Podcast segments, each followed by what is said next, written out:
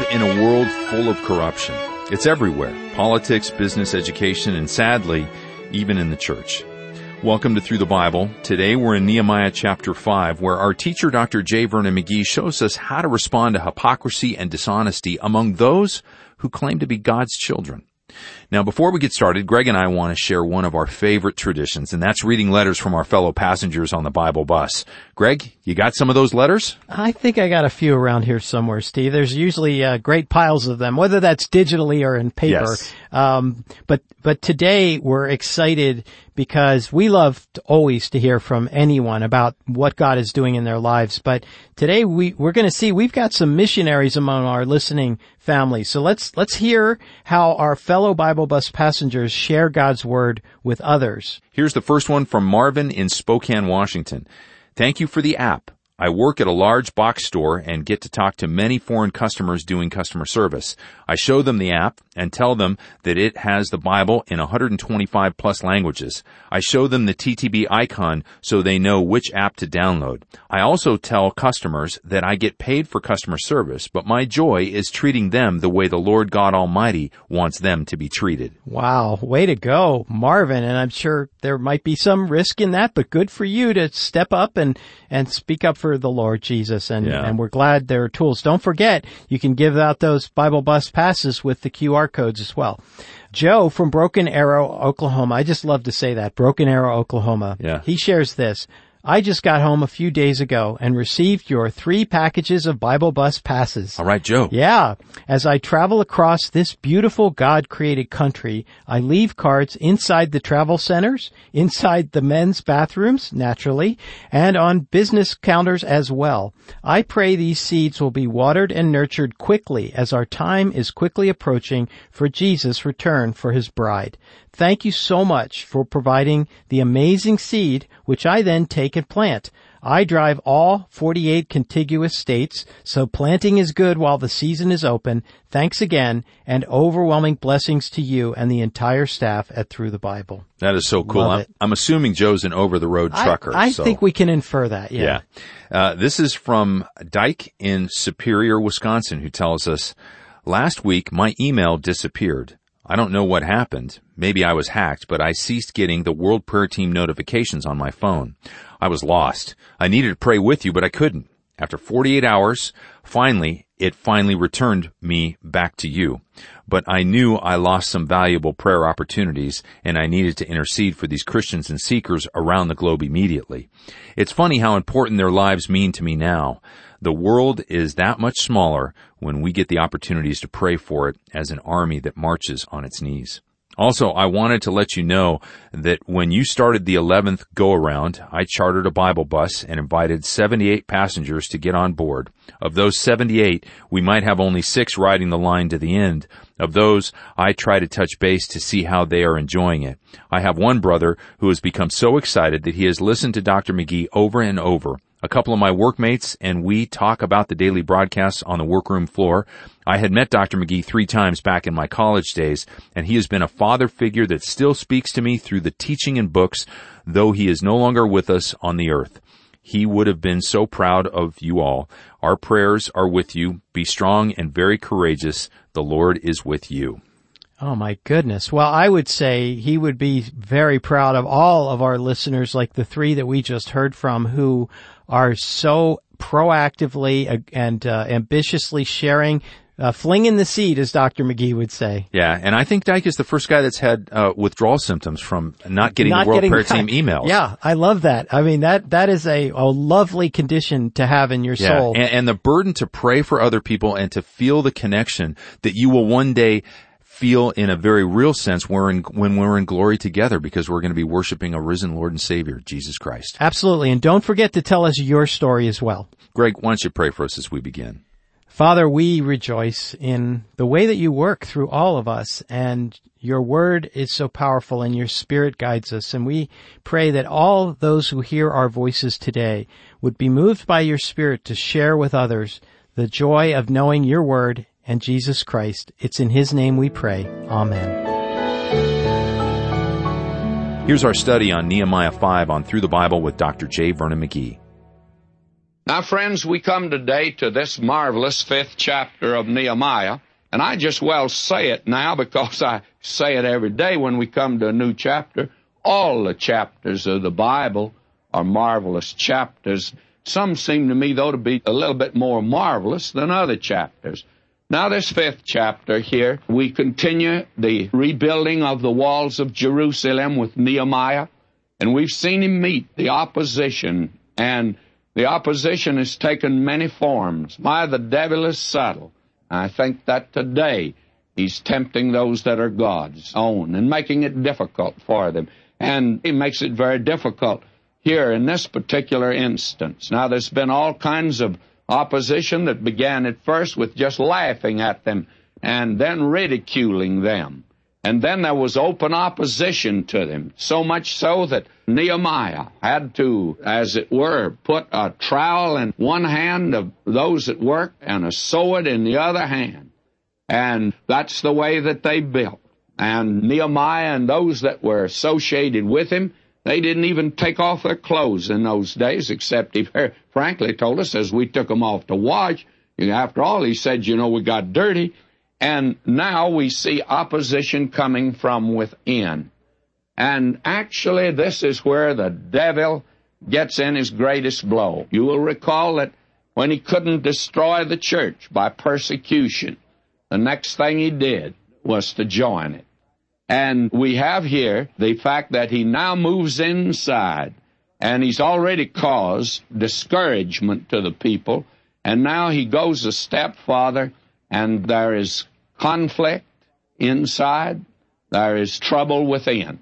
And here it is. I'm begin reading at verse 1 of chapter 5 of Nehemiah. And there was a great cry of the people and of their wives against their brethren, the Jews. For there were that said, We our sons and our daughters are many, therefore we take up corn for them that we may eat and live. Some also there were that said, We've mortgaged our lands, vineyards, and houses, that we might buy corn because of the dearth. There were also that said, We've borrowed money for the king's tribute, and that upon our lands and vineyards.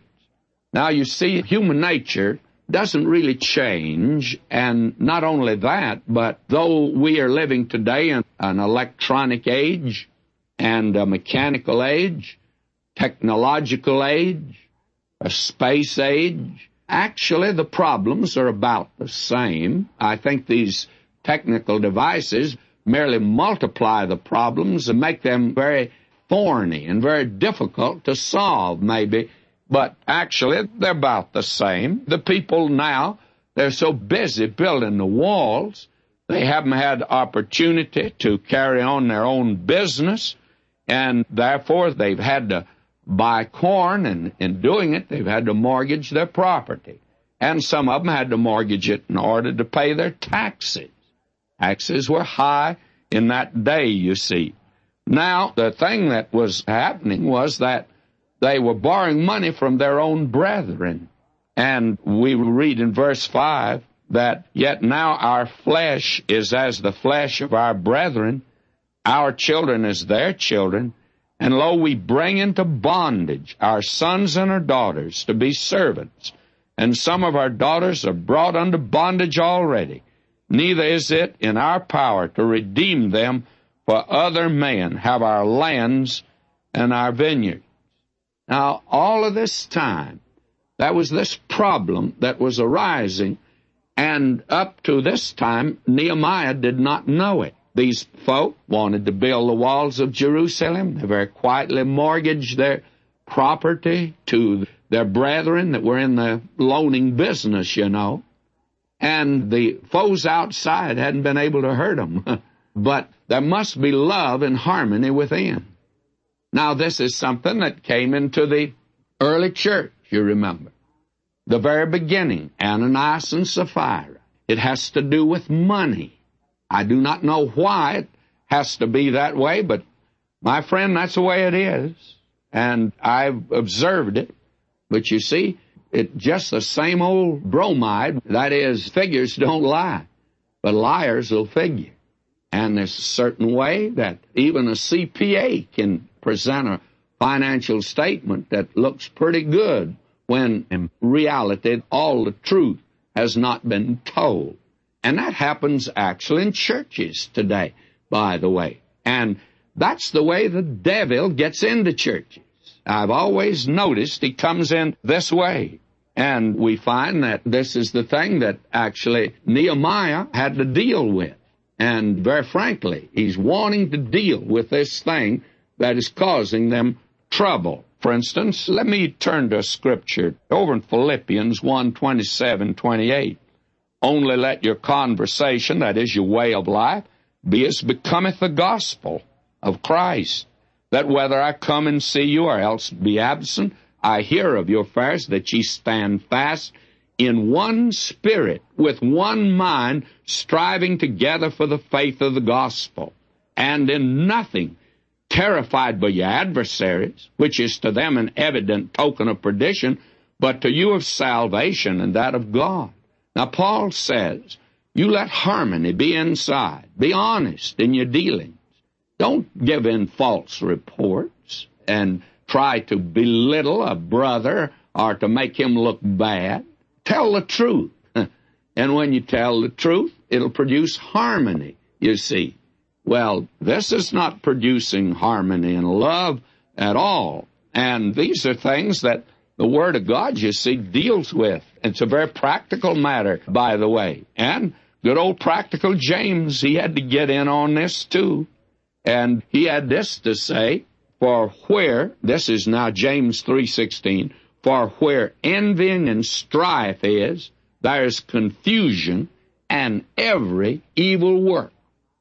That's what happened with Ananias and Sapphira. Lied about it, brought in confusion. And now, in this particular case, what has happened was these brethren borrowed money. And actually, they had to sell their sons and daughters into slavery, be for a period of time, but long enough probably to wreck their lives. And then they charged them interest. Now, this is legitimate interest. Usually we think of it as excessive interest, but it really just means regular interest. But the interesting thing is, though it might be legitimate, is today in business, but it wasn't for Israel. God said they were not to charge their brethren. Now, up to this point, Nehemiah has kept his cool. He has been able to just go right along and bear with them patiently. But you know what happened now? Verse 6, listen to him. And I was very angry, not just a little angry, he was very angry when I heard their cry and these words. Then I consulted with myself. By the way, this is something for him to decide now. And so he thinks the matter through. And what does he do? I rebuked the nobles and the rulers and said unto them, Ye exact usury, every one of his brother. And I set a great assembly against them and I said unto them, We after our ability have redeemed our brethren the Jews, which were sold unto the heathen. And will ye even sell your brethren? Or shall they be sold unto us? Then held they their peace, and found nothing to answer. Right before the group, he exposed them. And I think that's the way it should be done when this type of thing comes. I think that a church should be warned if there are those that are not being honest in their dealings in the church and are moving in an underhand way. I think that that should be brought right out in the open. Now let me tell you, Nehemiah brought it right out in the open. And he was angry. Somebody says you shouldn't get angry. Paul says, be ye angry and sin not. It's only what you're angry about. If it's for your own personal welfare, it's wrong. I don't care what it is. But if you're angry because God's program and God's glory and God's name is being hurt and God's cause, then I'd say you can be angry and sin not. Now, this man's not being quiet about it. He's not acquiescent. He's not tacit. This man, he just speaks right out. And I think we ought to be stirred up to a righteous anger when we see things wrong today. This idea of being a fuddy-duddy, a mollycoddle, shilly-shally about things that are wrong inside the church.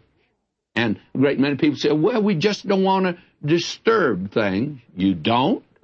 My friend, you better because the devil has moved in on you and he'll divide you as sure as anything. We should be stirred up a righteous anger when the cause is right. My, I tell you, we need courage today. And if there's one thing that is needed in the church, it's conviction and courage on that which is right. You see, actually outside, friends, right now, the church doesn't have a good name. And the world's passing us by. They're not coming our way anymore. And this spiritual movement has been largely outside the church. Church has been playing church. And little group there have been having a good time. They're not reaching the lost today. The world's passing them by. And a preacher in the north said to me, and he gets angry. He says, you know, this thing makes me angry today. He said, you can't reach out and touch the lost today because they know of the hypocrisy and the dishonesty and the pious platitudes that are quoted inside the church. When the world outside knows that, they are not coming our way, friend. They want to know whether we are telling the truth or not, whether we're being honest in what we have to say. And I tell you, what you have to say may stir up some of the brethren. And I'm for stirring them up. And they need to be stirred up today. But we have too many cowards. They call themselves acting like Christians. You know, we want to be sweet and nice. Well, may I say to you, that is absurd. A great many today are hiding their cowardice back of the fact they say, oh, I'm acting like a Christian. You're not. You're acting like a coward. Now, when this man, Nehemiah, brought this right out in the open, nobody was able to answer him. They had to keep quiet while he's there. The minute you leave, they're going to start, my friend, all the trouble they can, and they're going to give Nehemiah a lot of trouble when he goes back to Shushan the palace. But nevertheless, he rebuilt the walls of Jerusalem and he served God in his day and generation. Now will you notice, verse 9, Also I said it's not good that ye do, ought ye not to walk in the fear of our God because of the reproach of the heathen, our enemies? Now Christ is a reproach today in the world. But is he a reproach because of the conduct of the church? And because of the conduct of believers? and because of the conduct of you and of me? This is a question for us to ask ourselves. This man, Nehemiah, said, Look, you are causing the enemy out there to blaspheme because of this. Now, verse 10 I likewise and my brethren and my service might exact of them money and corn. I pray you let us leave off this usury. Now, I think today you'll find that this is the real test, and it sure was the test of Nehemiah. And he says, I was in a position where I could have got in on this. I could have been financially benefited by it. And I tell you, the grasping person today is after the last father. A great many people are putting the dollar ahead of God. And you can put a dime up in front of your eye and you can't even see the sun. And a lot of folk that are looking at the world like that today. Now, notice what he does. Verse 11 Restore, I pray you, to them even this day their lands, their vineyards, their olive yards, their houses, also the hundredth part of the money, and of the corn, the wine, and the oil that ye exact of them. And you're not going to collect any more payments from them. Then said they, We will restore them, and will require nothing of them, so will we do as thou sayest then I called the priests and took an oath of them that they should do according to this promise. And old Nehemiah, I love this fella. He says, I don't believe you. You're going to have to sign on dotted line. And these are God's people, by the way. He said, I want you to sign on the dotted line. I think one of the biggest mistakes that I think I ever made in the ministry was to believe Christians. And I hate to say that. But friends, I've had a lot of experience. And somebody needs to talk very frank today. I've always figured, well, this man's a Christian, and I can believe it. I found out I couldn't believe. And as one very outstanding Christian businessman, he's a real honest man, he said to me, he said, you know, McGee, I've got to the place where I don't even like to do business with Christians. I'd much rather do business with the man in the world because I'm going to watch him. But the Christian, I assume that he's going to be honest, and he's not always honest. May I say to you, I have really been taken in in my day just because I believe Christian. And we ought to be able to. But Nehemiah is very practical. He says, all right, you promise that you're going to return it. I don't believe you. Sign you on the dotted line. That's what I want you to do. Then notice 13. Also I shook my lap and said, So God shake out every man from his house, from his labor, that performeth not this promise. Even thus he be shaken out and emptied. And all the congregation, they said, Amen. And I think today it was said in the pulpit, something that is as strong as this, that I think the congregation today would say Amen. Because, you know, just takes one bad apple to spoil a whole barrel of apples.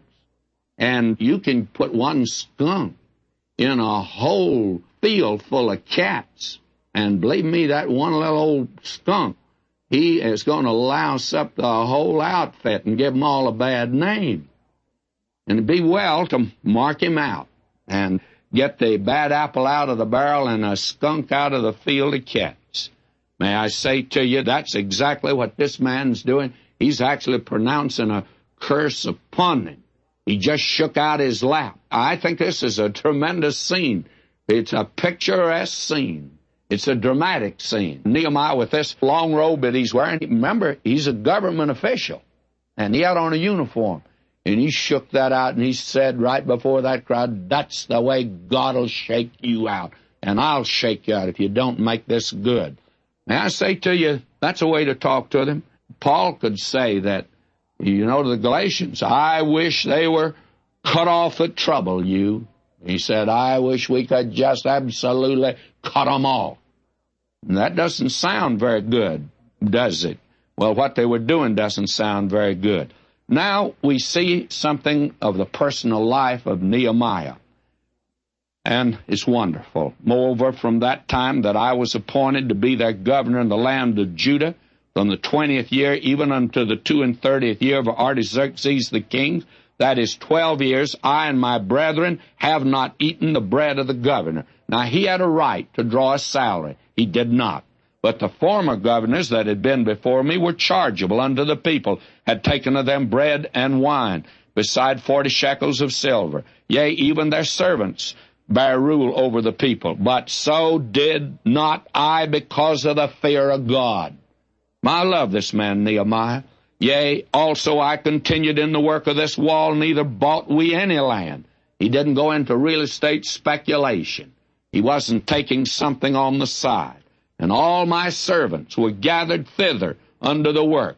Moreover, there were at my table a hundred and fifty of the Jews and rulers, besides those that came unto us from among the heathen that are about us. Now that which was prepared for me daily was one ox and six choice sheep. He said, I only took my expenses. That was all that I received. Also fowls were prepared for me. Then once in ten days stores of all sorts of wine. Yet for all this required not I the bread of the governor, because the bondage was heavy upon this people. Think upon me, O my God, for good, according to all that I've done for this people. You know, he didn't go into the real estate business. It's not good when preachers go into business either. And this man was different from the other governors. Now, the people would forget him. That's the sad thing about today. That's what a many a famous person has learned. The world will forget you. The people might forget, and alas, they do forget. But he asks God to remember him. Think upon me, my God. And you know, God, He doesn't remember our sins anymore, but He'll always remember your good works. Unless He forgets, He writes it down. Isn't it wonderful? Our God remembers. And Nehemiah asks Him to remember, and after all, that's all that matters. Isn't He a wonderful man?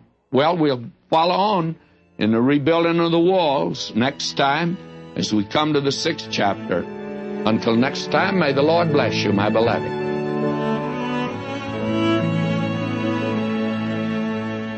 If you'd like to spend a little more time being inspired by Nehemiah's faithfulness to God, you can listen to these messages anytime on our website, ttb.org. And if we can help you find other resources by Dr. McGee, then just call us at 1-800-65-BIBLE. And God bless you today as you walk with Him in His Word. Jesus